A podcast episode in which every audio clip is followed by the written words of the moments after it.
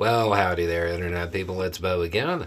So, today we're going to talk about Manchin and Romney in 2024 and how uh, things are going to play out because there have been some developments and they have obviously been overshadowed by everything else that has been going on. Um, okay, so let's start with this. Senator Manchin was somebody who was viewed as a potential spoiler for Biden somebody who might run third party and draw centrist votes away from Biden that Biden would desperately need to win.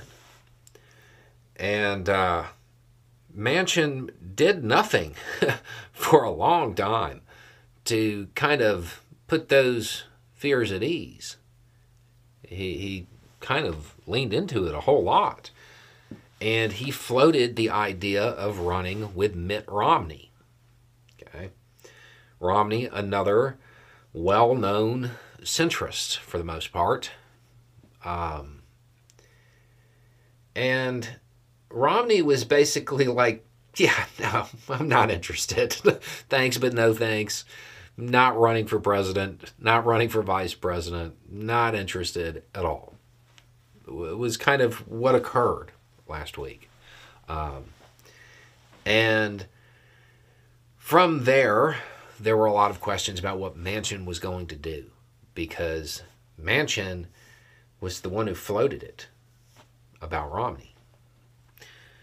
Uh, Manchin has now decided he will not run in 2024. That is the statement. So, what does that mean? Not much. Not much changes. Um, there was a risk of Manchin running and being a spoiler. I don't know that it would have been enough to alter the outcome. Um, it, it, it would have been hard to gauge though, because Manchin is one of those people who he is just wildly unpopular across the board, but there are pockets of support that aren't vocal.